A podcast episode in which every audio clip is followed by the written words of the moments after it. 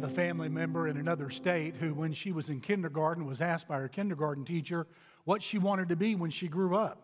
And unlike the other children, she had an elaborate and detailed plan of what was going to take place. And some of those details included three children, and she was going to marry Jack, a fellow kindergarten kid in her class. Now, I don't think Jack was in on that plan. He I think that he learned that that day, but she was going to marry Jack, and she and Jack were going to have a, a veterinarian service uh, called Fluffy Tails or something to that effect. And um, they were going to be madly in love with each other.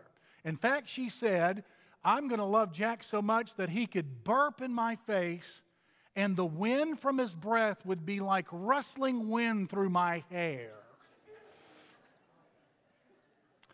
And she told her mother this, and her mother said, If your daddy burped in my face, I would not think it was wind rustling through my hair. And she said, But mama, you don't love daddy the way I love Jack. You know, when you're in kindergarten, you can afford to be a little naive about love, can't you? When you're in kindergarten, you can afford to have uh, a lack of awareness over some of the ups and downs and the realities of uh, relationships.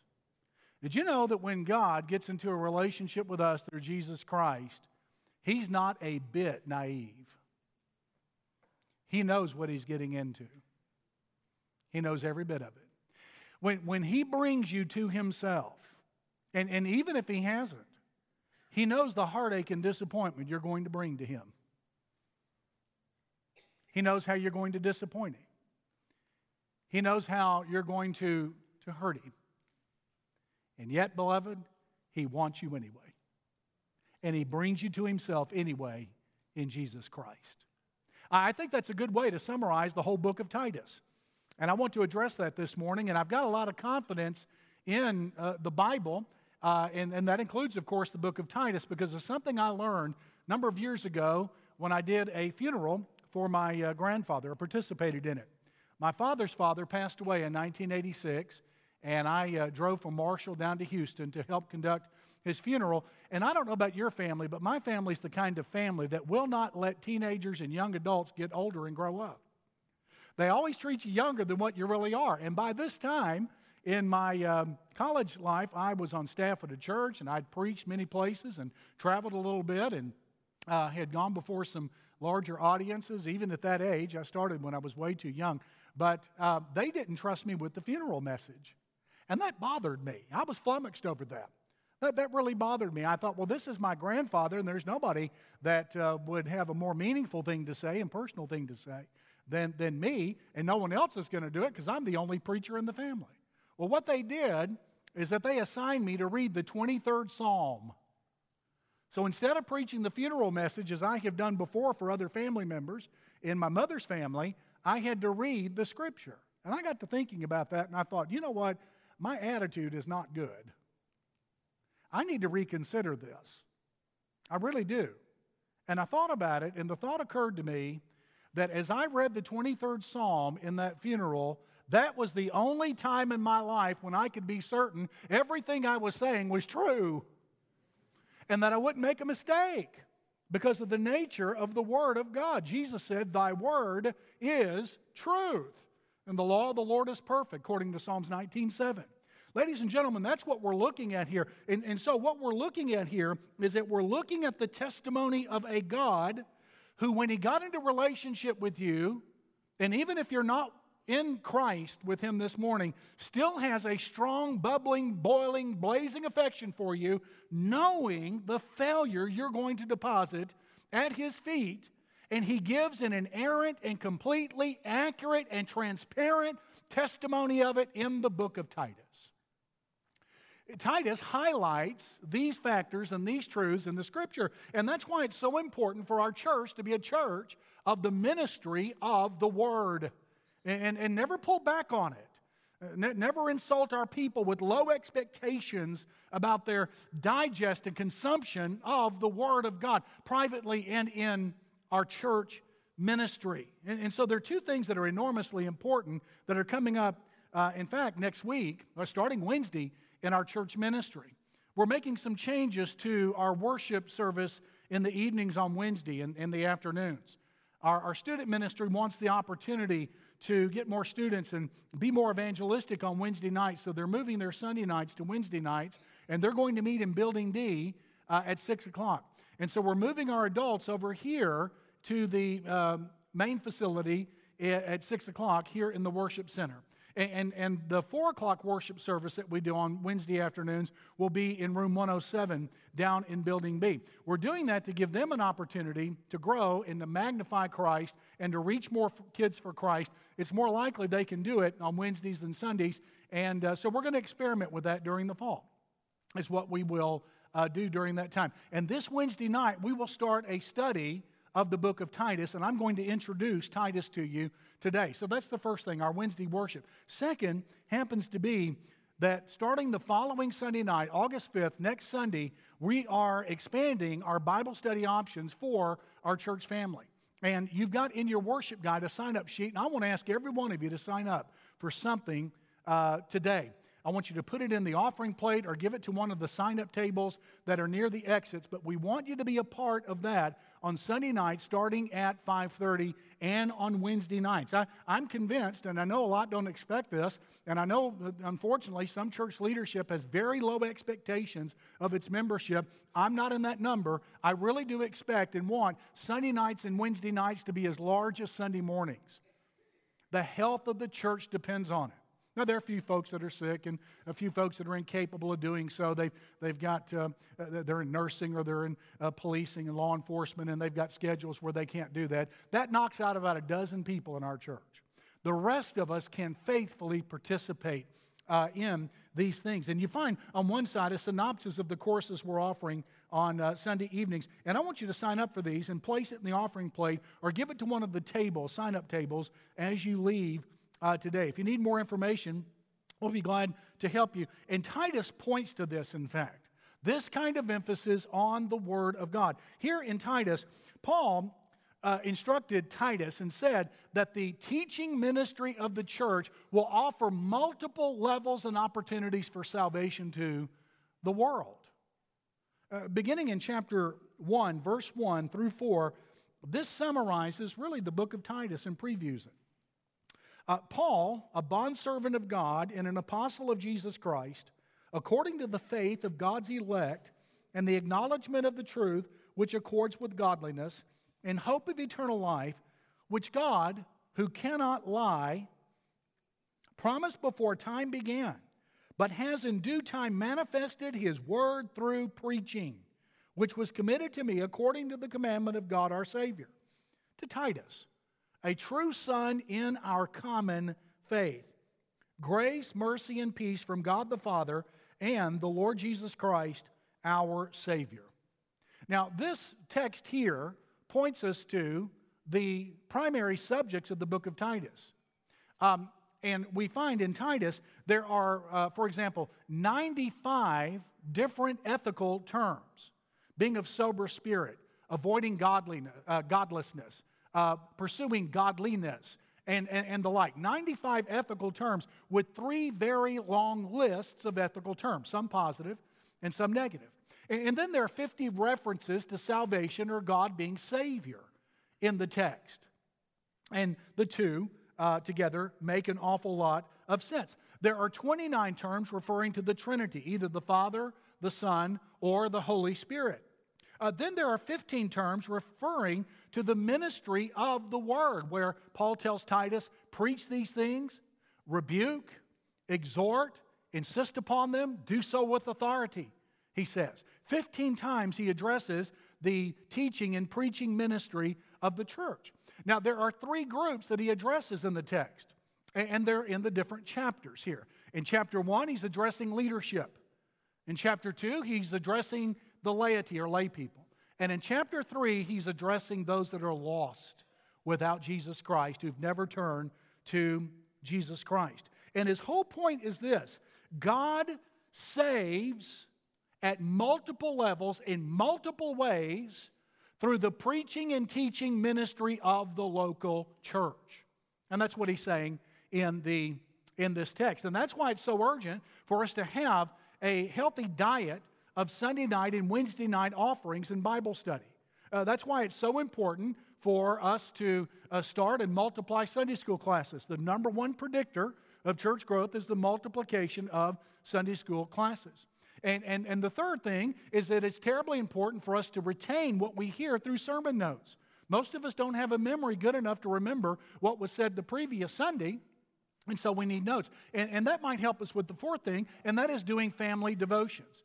Whether we're uh, uh, married without children, married with children, uh, married with children that are now gone, whatever it may be, or no children at all, if there's anyone else in the house, to take some time to look into the Word of God every day and to pray and seek the Lord and to do family devotions. Because God saves at multiple levels when His people are involved in the preaching and teaching ministry of the local church. Well, how is it and who is it that God saves well, the first is this in chapter 1 God uses the word to save leadership from scandal and to lead them to influence.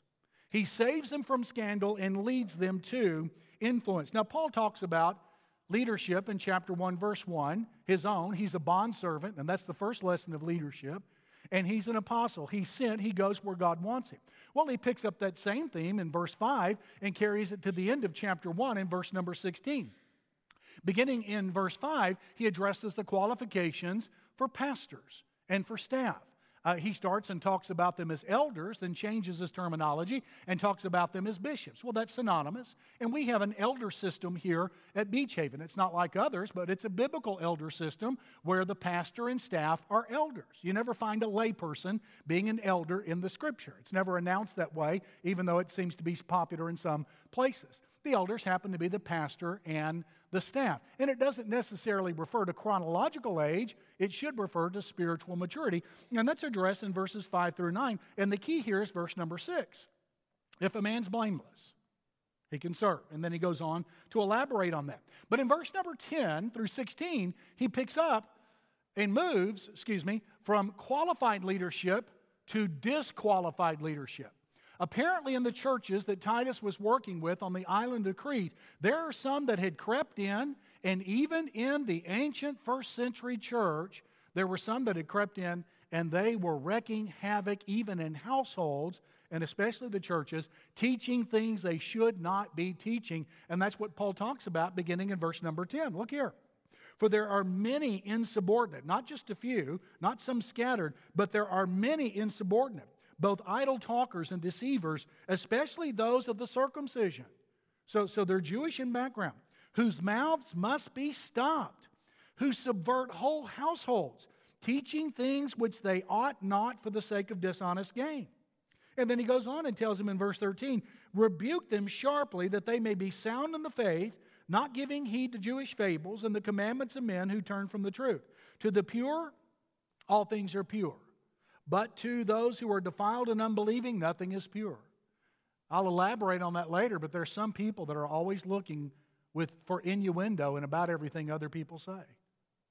Looking for some kind of innuendo. And then uh, there, there are some, anytime you announce something, they're very suspicious of people that you compliment.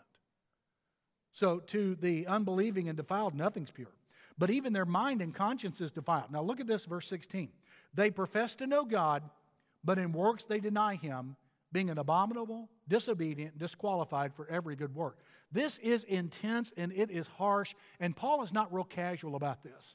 I imagine he is rather worked up and intense in announcing the danger and the threat of these false teachers in this church. Look, leadership through the ministry of the word, receiving the word and applying it, leadership has got to be qualified because the stakes are high. The salvation of the world is in the balance. And that's why, even today, more than 30 years after it happened, I still grieve over the great high profile scandals of the 80s with the uh, television, Christian television personalities. Do you remember that? How heartbreaking it was to wake up around Thanksgiving and found, find that one of them was being exposed by a national paper because another had accused him of some things, and a few months later, it was found out that he was in trouble too engaging in some of the same behavior. At that time, Southern Baptist had more than 2,000 vocational evangelists. That means their full time work was to travel the nation, preaching in churches and other venues, and inviting men and women, boys and girls, to come to Christ. At that time, in about 1986, we had more than 2,000. Today, our fellowship hall would be too large for that group, it's under 200 and we are struggling powerfully as the most evangelistic denomination in the nation and perhaps the history of the world to reach people for Christ. Our baptism numbers are now down to pre World War II level among Southern Baptists, and the world used to count on us to lead by example and lead the way. Ladies and gentlemen, we've got to be qualified. Leadership has got to be qualified because the stakes are high.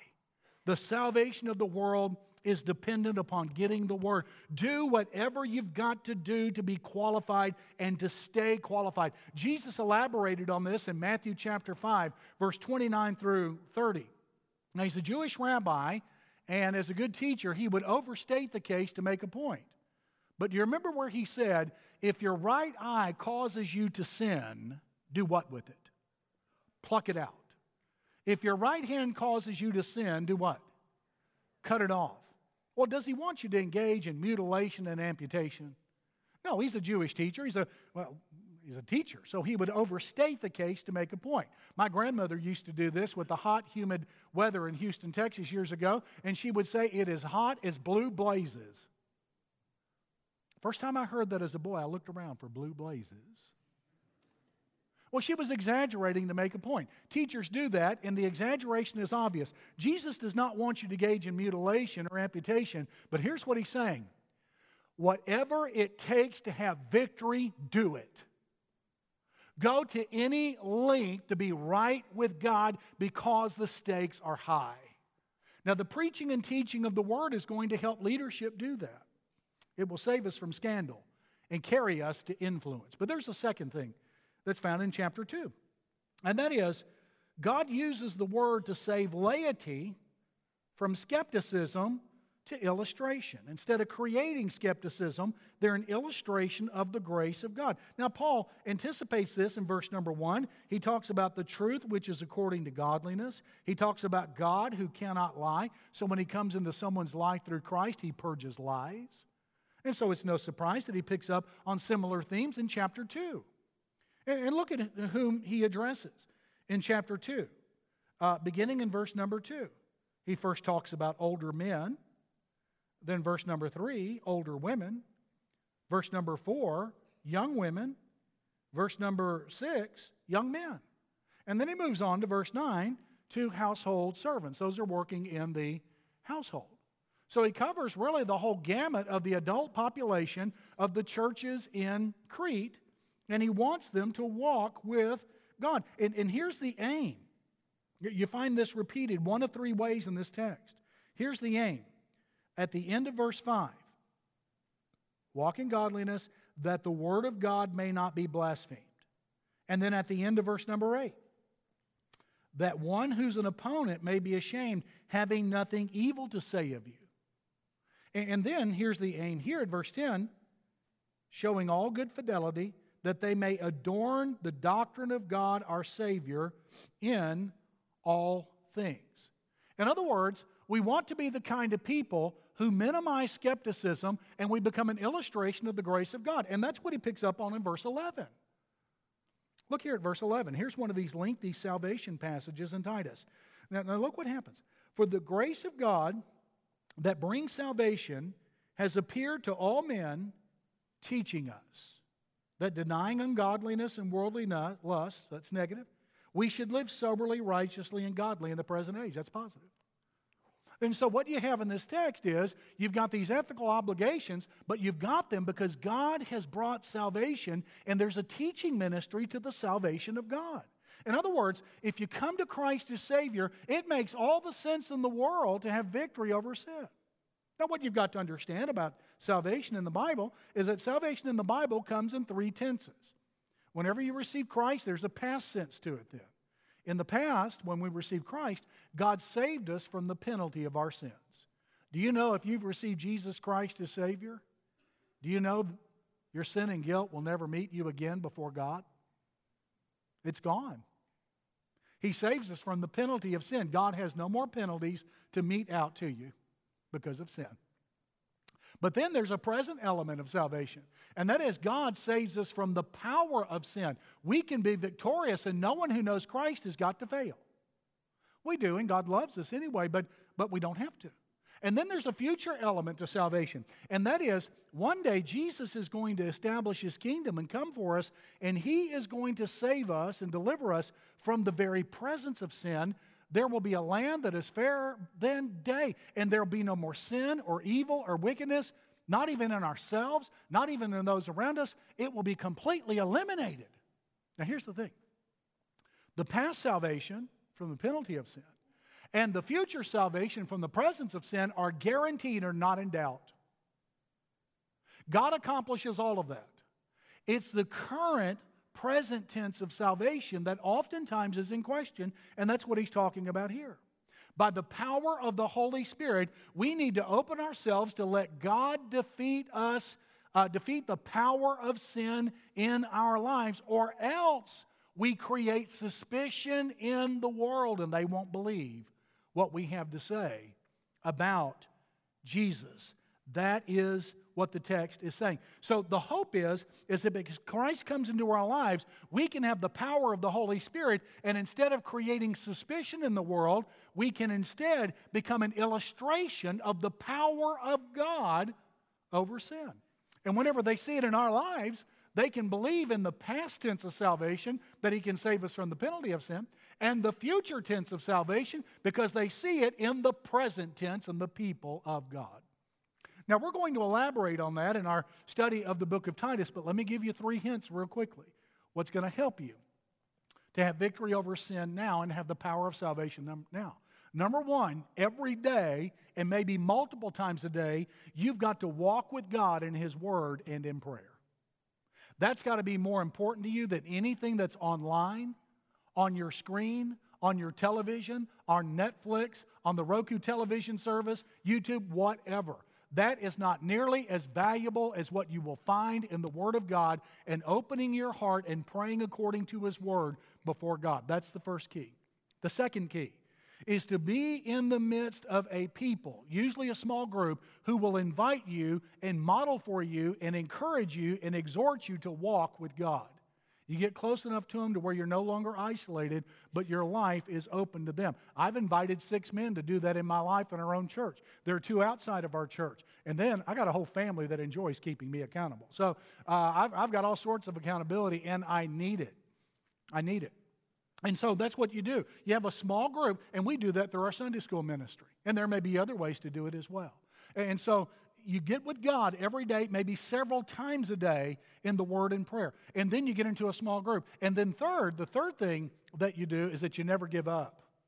I don't care what you're struggling with, rarely is there ever immediate victory. Once in a while, there is. But most of us have got to go through the strain, the struggle, and the striving to have victory. And listen, even if you relapse, don't give up. Confess it before God. Don't swim in the guilt. Just move on and walk with God in perseverance, and He'll help you all the way. Those are three keys to having victory over the power of sin. Because look, you don't want to create skepticism about Jesus.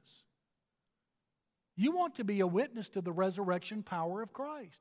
And I want you just to imagine for a moment what would happen? What would happen if God really got a hold of you?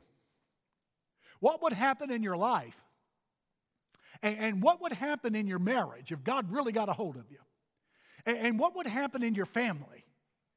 And, and what would happen to your finances and your temptations? What, what could happen to you at work if God really got a hold of you? and changed and gave you victory over sin and temptation. Well, that, that's what the ministry of the Word is for. It will save you from creating skepticism and lead you to being illustration of the power of God into salvation. Well, but there's a third thing here in the text that uh, where God saves us of the who and the how, and, and that is that God uses the word to save the lost from shame to inclusion. God uses the word to save the lost from shame, shame that we might heap upon them, to including them in the family of God. Now, now Paul anticipates this in verses 2 through 4. He talks about, of chapter 1, he talks about eternal life uh, that God promised a long time before. He's manifested it through preaching. And, and then he talks to Titus and says he's a true son. He's not his biological son, but he's a son that he's won to the faith. And then he talks about the common faith. In other words, Titus' faith was just as real, important, and vital to Titus as it was to Paul. Paul didn't have any advantages there. And Titus didn't have any disadvantages because he was not an apostle. And then, this is lovely, at the end of verse 4 grace, mercy, and peace from God the Father and our Lord Jesus Christ, our Savior. Well, what is grace? Well, grace is giving us blessings that we do not deserve. Mercy is God withholding misery that we do deserve. Grace, God gives us blessings for free that we don't deserve. Mercy, God gives us, God withholds miseries from us that we do deserve. And peace is what happens when you have grace and mercy. You've got a lot of peace when you know God will give you blessings you don't deserve, and He's withholding miseries that you do, and that's peace. Well, this is what he's anticipating, and he picks up, picks up this same theme in chapter number three. Here he addresses the lost and how God will save them from shame that others may heap upon them to inclusion in the family of God. Uh, and this is what he tells Titus and his church in um, Crete. He says in verse 2 Speak evil of no one, but instead to be peaceable gentle, showing humility to all men, for we ourselves were also once foolish. Now, there are three groups of those outside the faith he's talking about here. He's talking about rulers, he's talking about common people, and he's talking about heretics. And in verse 2, he says, Make sure, Titus, that you teach with authority to your people that they do not speak evil of any of these rulers any of these common lost people, even any of these heretics. They've got to be very careful how they speak to them. Instead, be peaceable and gentle and humble towards all of these lost people because, Titus, there was a day when we were also foolish. In verse number three. And then he goes to that great passage that has been a highlight of the church age for two millenniums. And he says in verse 4 but when the kindness and the love of God our Savior towards man appeared, he saved us. Not according to our works, but according to his mercy. He saved us. So here we are.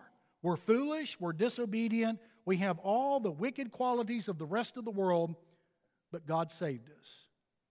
Now, Titus, teach your people to approach other people in the same way God approached you.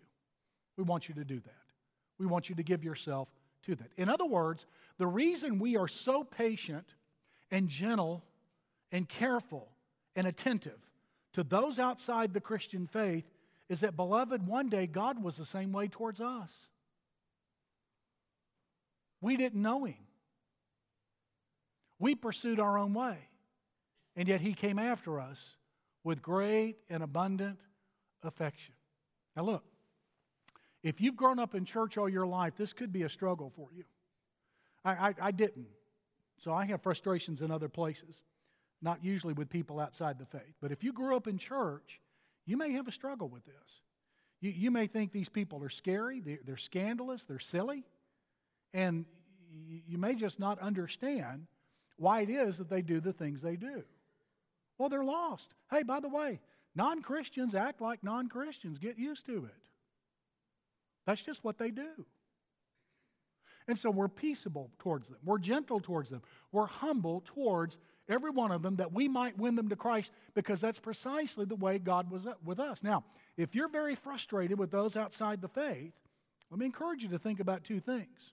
One, if you grew up in church and you're frustrated with these folks, remember first, you started at a better place. You started at a better place. Let's imagine on a scale of 1 to 10, you grew up in a church, and so your family and their influence on you, even before you came to Christ, put you on a scale of 1 to 10 at a 6. And you received Jesus one day, and it's moved you to about a 9. And I mean, you, are doing what God wants you to do. So in this time, you started at a six, but by God's grace, you've come to a nine and you're grateful. But let's say you're a lost person and you started at a zero, and today you're at a six. You see, that person's come much further even than the person that grew up in church.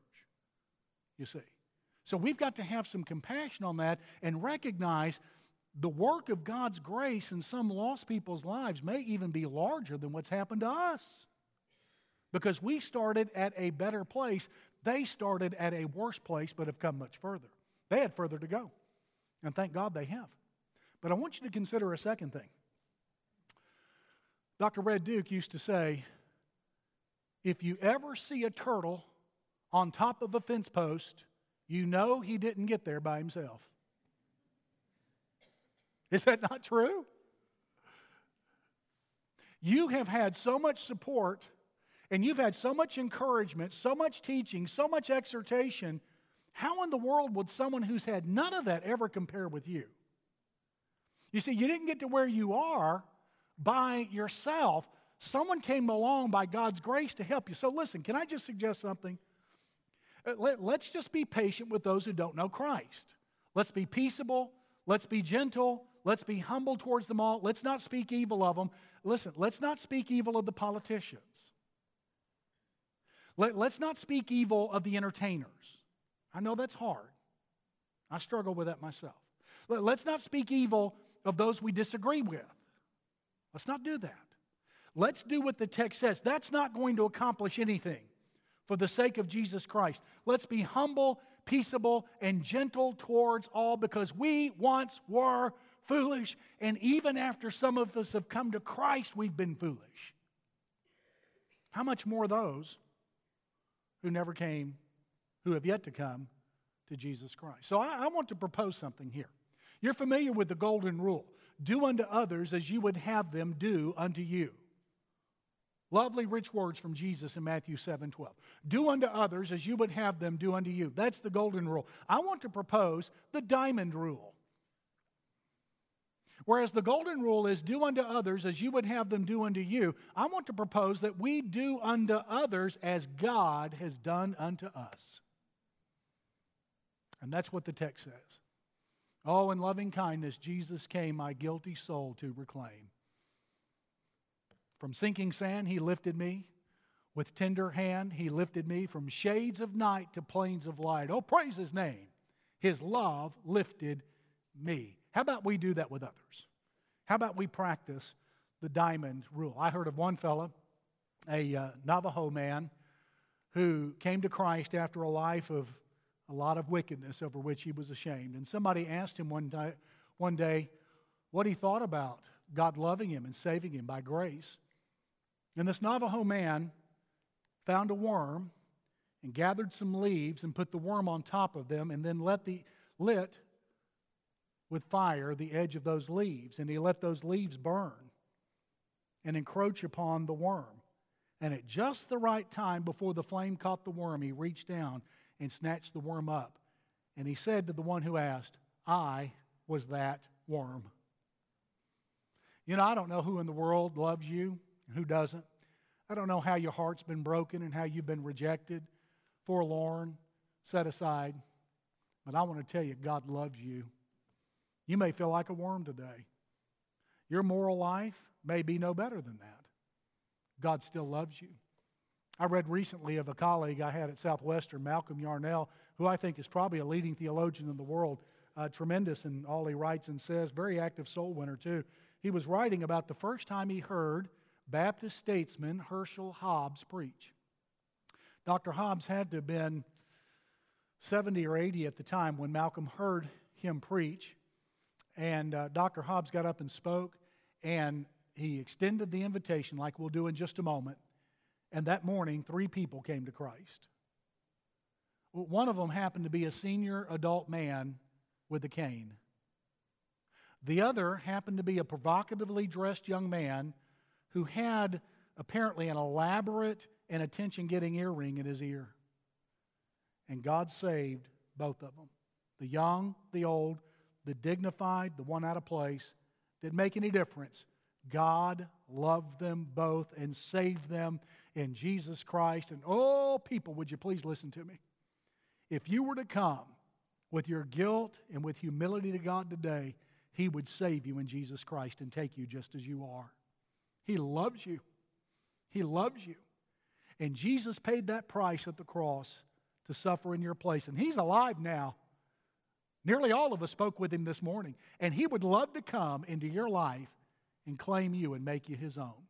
Would you open yourself today for that? And I, I want to encourage you. Some of you have already done that, but you need to follow Him in baptism, or some of you need to become part of this church. You can trust Him. You can trust Him. Every way He leads you, you can trust Him. He's never made a mistake. Never has. You can turn your burdens over to Him. A- anything in your life, you can give it all to Him because He loves you and He is able.